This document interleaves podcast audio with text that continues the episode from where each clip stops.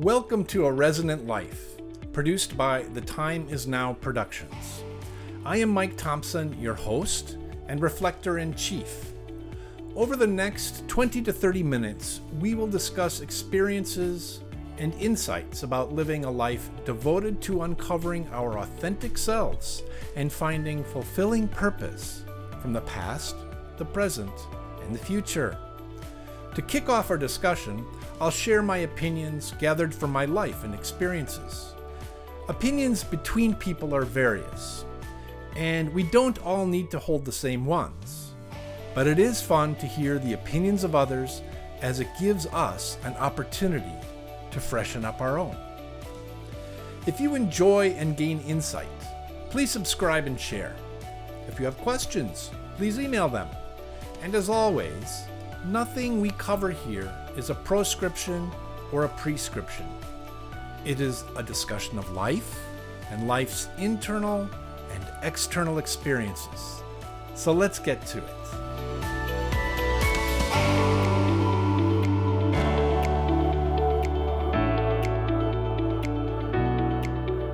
Hello and welcome back. Thank you for joining me today, whether it is listening via Apple or Spotify or watching on YouTube. However you choose to join, I want to thank you for sharing your time.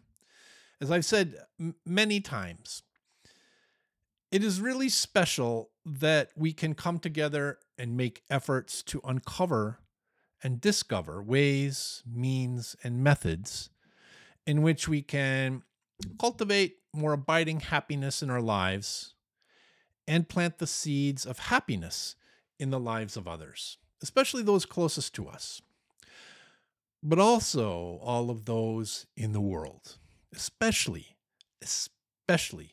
those who are suffering from war, conflict, and natural and human-engendered disaster. Okay, let's dig in and get to it. Today I'm going to start with a bit of a confessional. So I met up for lunch the other day with some friends. We went to a nice restaurant in a newer office building, so where we ate was just a bit more high-end than the kind of place I usually go to for a quick weekday lunch. This was sort of a luxurious holiday lunch. There were tablecloths even at this place. And it was fun to get together over tasty food.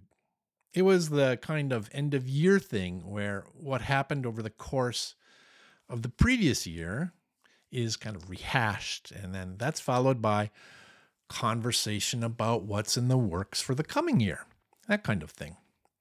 Kind of review and plan, or review and make goals. So after about 90 minutes or so, it was clear that we should probably give up our table. There were people waiting. So we all pitched in our share to pay the bill. And this process went a little bit differently than I'm used to and got off kilter. One of my friends, who I rarely have lunch with, actually, they put out the exact change right away. And I thought I was keeping things simple, following suit. But of course, I didn't have exact change, nor did my other friend for that matter. So after some comic confusion, some bad arithmetic, and rejiggering of the pot, we got it together, at least sort of, and getting it together as we did, there were a lot of coins. Remember that. This is an important part of the story. There were a lot of coins. So I volunteered to take this coin-heavy pot to the cashier to pay while my friends scooted outside. It was a small place, very small. And the three of us, we were on the larger side, so it just made sense to scoot two of them out and have one of us take care of the business. And then to add some comedic detail also, the podium where we were to pay was squeezed in between a table and a wall. And did I mention this place was a bit small and cramped? Yeah, it was. And we're a bit larger? Okay, so I did mention all that. All right, so you can imagine it. So let me say it again. It was small and cramped and awkward. And the waiter was obviously a little bit stressed out by the situation, but also just basically stressed out because it was a busy lunchtime. So as my friends were squeezing out the door, I was squished up against a wall, and another server was wriggling by with food, and it all caused the waiter who is handling our bill on a little tray to drop a coin. And when it fell, this coin made a loud and harmonic ching of all the coins we'd given him, of all the many coins we'd given him. He wasn't sure which coin he dropped because he hadn't yet counted them. And so he dutifully looked around on the floor but couldn't find it. And I looked around kind of cursorily, and I couldn't find it. I didn't see it. At least I couldn't see it without crawling around other diners' shoes and under their tables, and I don't think I'm going to do that. So anyway, it wouldn't have gone over well, right? So I was convinced, though, from the sound that it made, ching, I was convinced that it was a larger coin. In fact, I was quite confident that it was a 500 yen coin. And anyway, the waiter got back to counting the money we gave him to pay the bill. But I noticed that the change he was counting up, sure enough, there was no 500 yen coin there. And a 500 yen coin is roughly $4 or so. And the size, it's about the size of a US 50-cent piece. See, we had given enough coins so that the change would result in only bills, right? We give exact change up, round it up, and then the change back would be only bills, no coins. And I realized because there was no 500 yen coin on that tray, he was going to come up short by 500 yen, and then the change he would give me would include a 500 yen coin. So because of this, my assessment from my observations, because of this, I was convinced that what he had dropped was the 500 yen coin that we had given him. So I said something to him like, "Excuse me, but there was a 500 yen coin there. That is what fell on the floor." And I could see on his face that he was starting to feel more stressed out. Honestly, I was starting to feel stressed out too. $4 is $4, hard earned. And he started hunting around on the floor again. And after all, we both knew a coin fell, right? Because we'd heard it after he got jostled. He knew it fell. I knew it fell. We just didn't know what it was. I assumed it was 500 yen. It rang like a bell when it hit. So he looked and hunted. I looked and hunted. No coin. And I looked at his face again, and he looked even more stressed. He had customers to take care of that were waiting for their food. He had food in the kitchen waiting to be delivered. And this whole bill-paying thing was taking a long time, it seemed. And he didn't speak English. And as we know, my Japanese is not good. So instead of trying to explain again, I went to the other side of the podium and I looked farther afield for the coin. And voila, I found it.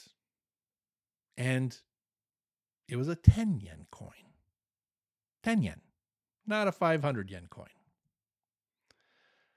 So now I'm thinking, did he drop two coins? I didn't hear the ding of two coins. So I gave him the 10 yen coin that I found. And then he started giving out the change again, this time less stressed and more confident because he realized that he had the right amount to give us change plus a 500 yen coin. And he was even relieved because he believed the drop coin fiasco was behind him. But he was still giving change that was 500 yen short, in my opinion. And so I made kind of a complaining plea about the missing 500 yen, and he looked at me with a face of despair. So I just decided to relent and just say, "Daijubu." But I said it with a tone. There was a tone. Daijubu means basically, okay, fine. Daijūbu was one of those words with the meaning changed by the tone, context, and nuance. Daijūbu, daijūbu, daijūbu, daijūbu, right?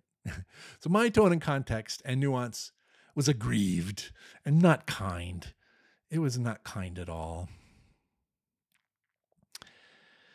With some relief, he gave me the change and the receipt. And then I kind of briskly turned to leave. But then he called me back. He wanted to give me coupons or point cards or something. And I rather impatiently, maybe rudely, I'm sure rudely, again said, Daijūbu. And I left, just swished out the door. And I'm sure that my tone was even more harsh and unfriendly with that final Daijūbu. Because when I left the restaurant, when I went outside, I got hot and red in the face. I could feel it. I was embarrassed. And I was ashamed. And as I felt my cheeks burning, I thought to myself, even though I'm out 500 yen, I didn't need to make that guy's day worse. Especially at the holidays, right? A little kindness instead of grievance would have been better. Patience instead of frustration. A little less attachment to the money in the service of a smooth, kind interaction. Forbearance rather than acting like I was being cheated. At least these are the recriminations that were kind of rushing through my mind. So I got out, rejoined my friends, and they asked what had taken so long. And, I briefly explained. And God bless them, they immediately wanted to go back to correct the situation because their Japanese is much better than mine. But at this point, I just asked them to let it be. I just wanted to put the whole thing behind me.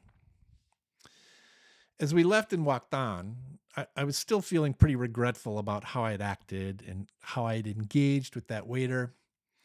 So as we walked, I kept apologizing to him in my mind.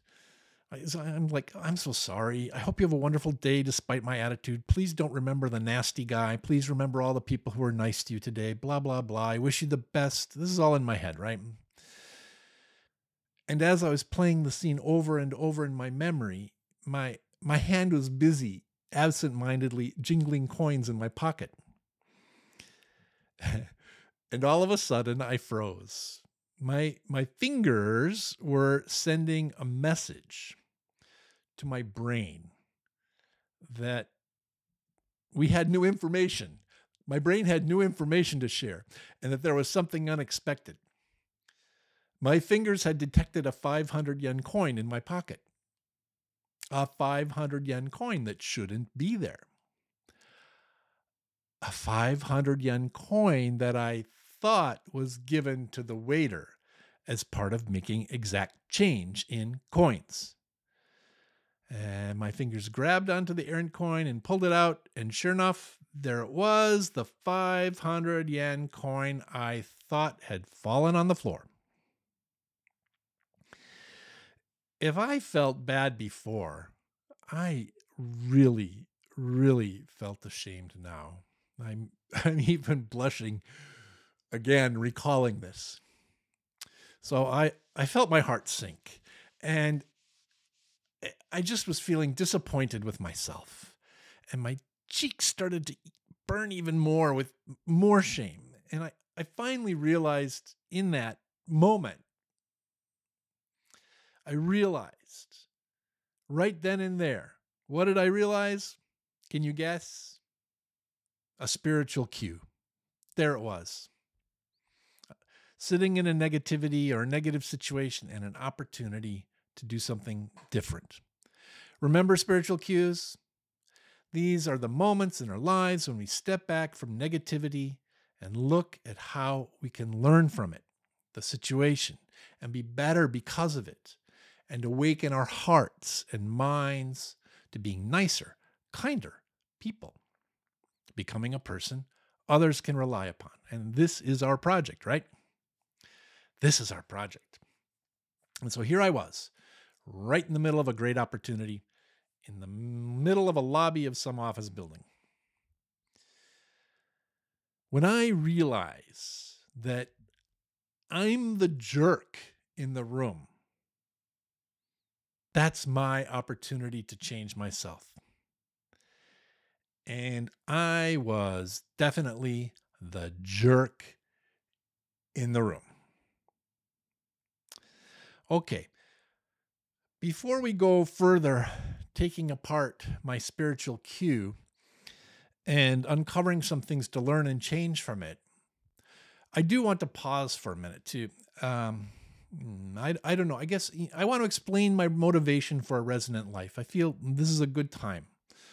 I want to explain why I'm working on this and sharing with you.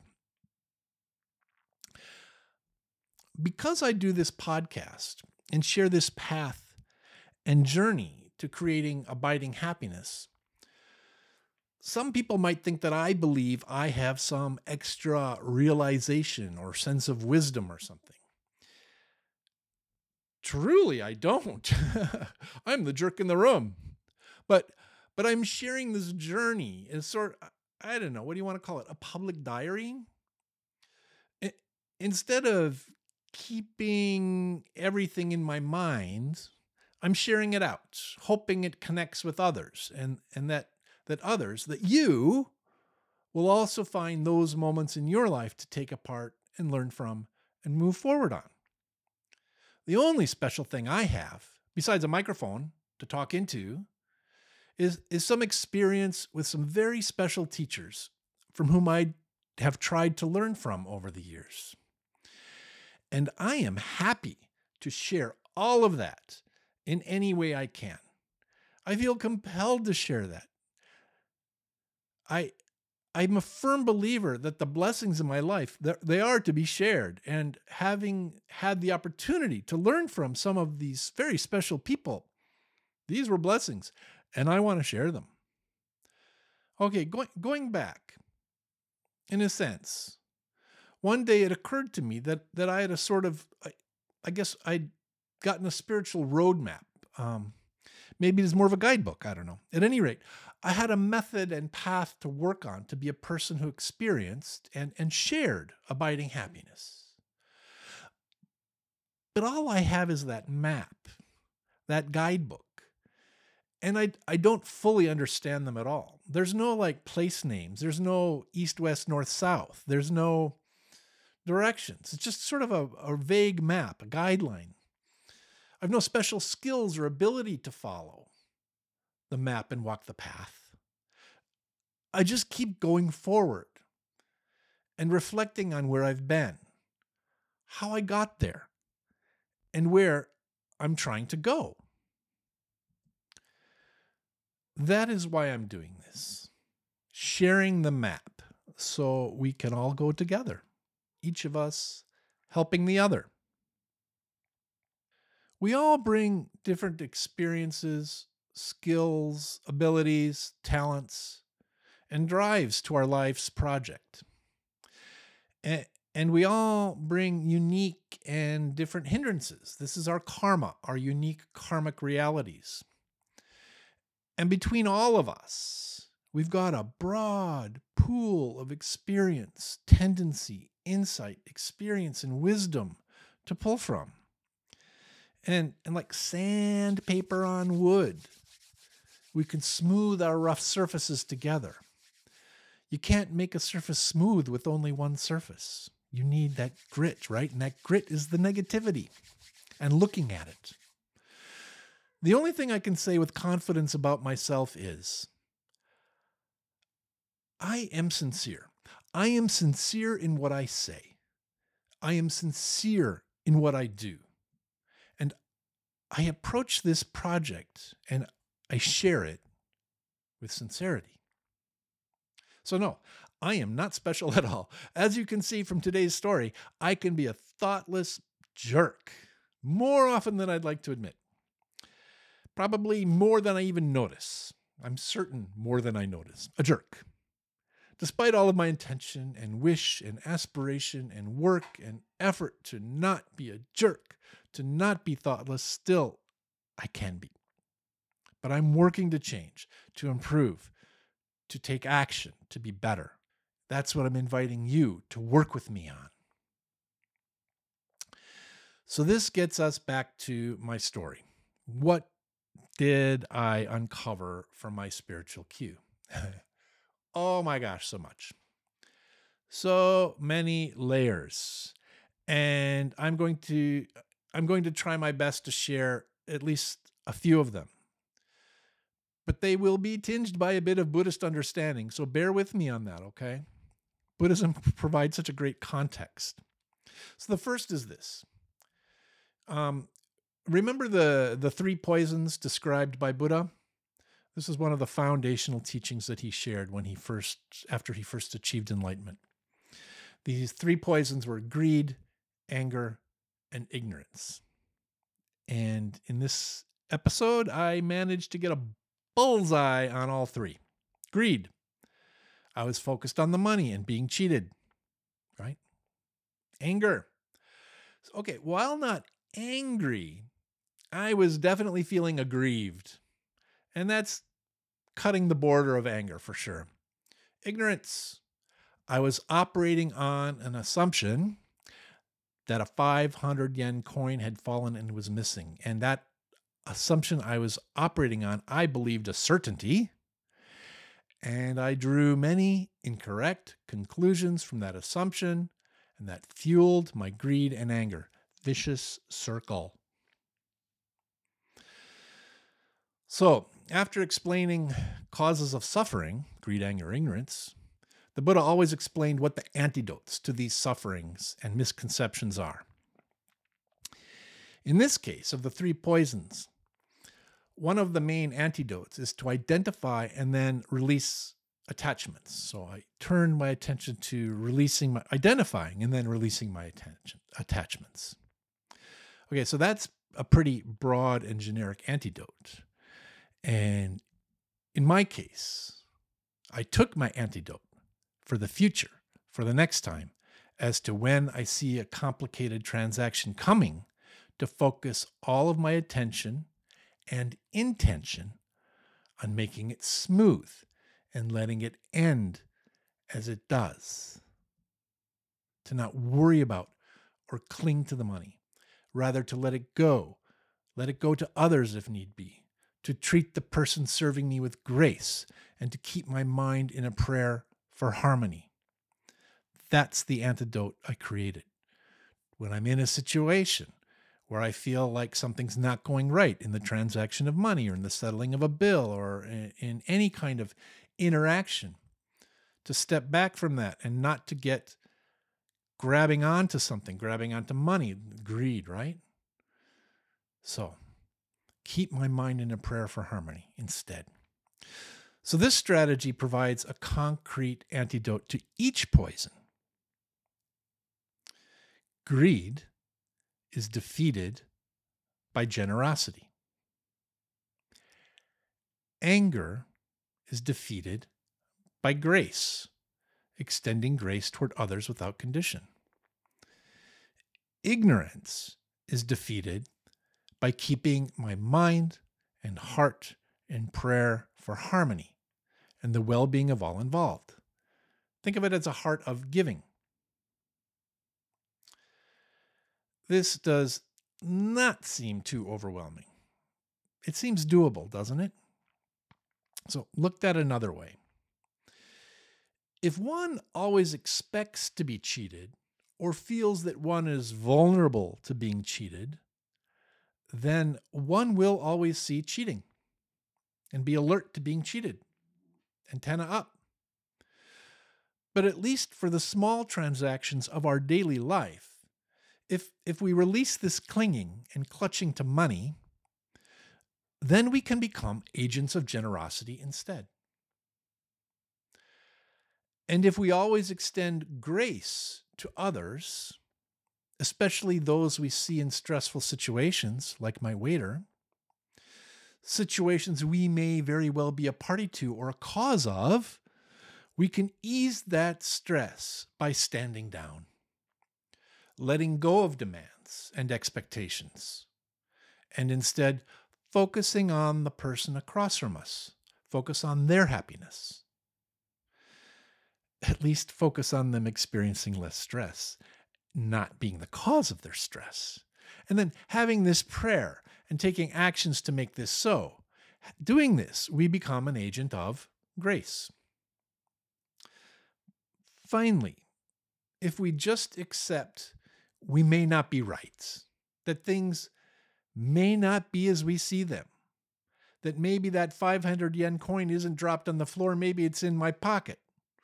If I can let go of all those assumptions and accept the situation as it is, then we can stop demanding satisfaction for things we may not be entitled to.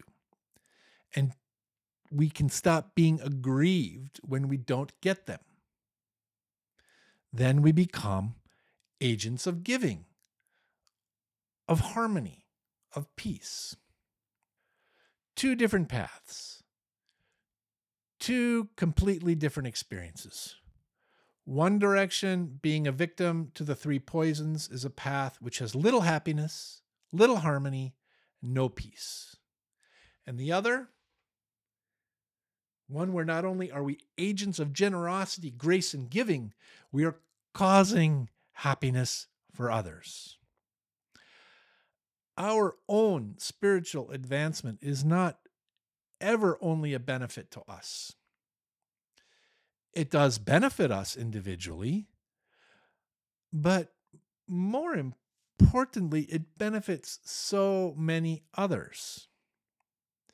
So from today, I will remember the three G's: grace, generosity, and giving. Generosity instead of greed. Grace instead of anger. Giving instead of ignorance. And I will try to use them in all my relationships and interactions with others. All of them. In every situation. And I will turn them on high beams if I detect myself starting to be a jerk. So being a jerk, and a real jerky jerk, I was able to find another way to act in the world. A way that will create happiness instead of misery. This is a win. Thank you so much. Thank you for working through this with me today. I feel we've uncovered some good road signs for this spiritual roadmap to abiding happiness. And we now have the tools to turn negative situations, ones where we might be acting like jerks, into positive ones that help others with the three G's: grace, generosity, and giving. I look forward to our next get-together. What wisdom can we uncover next? I can't wait.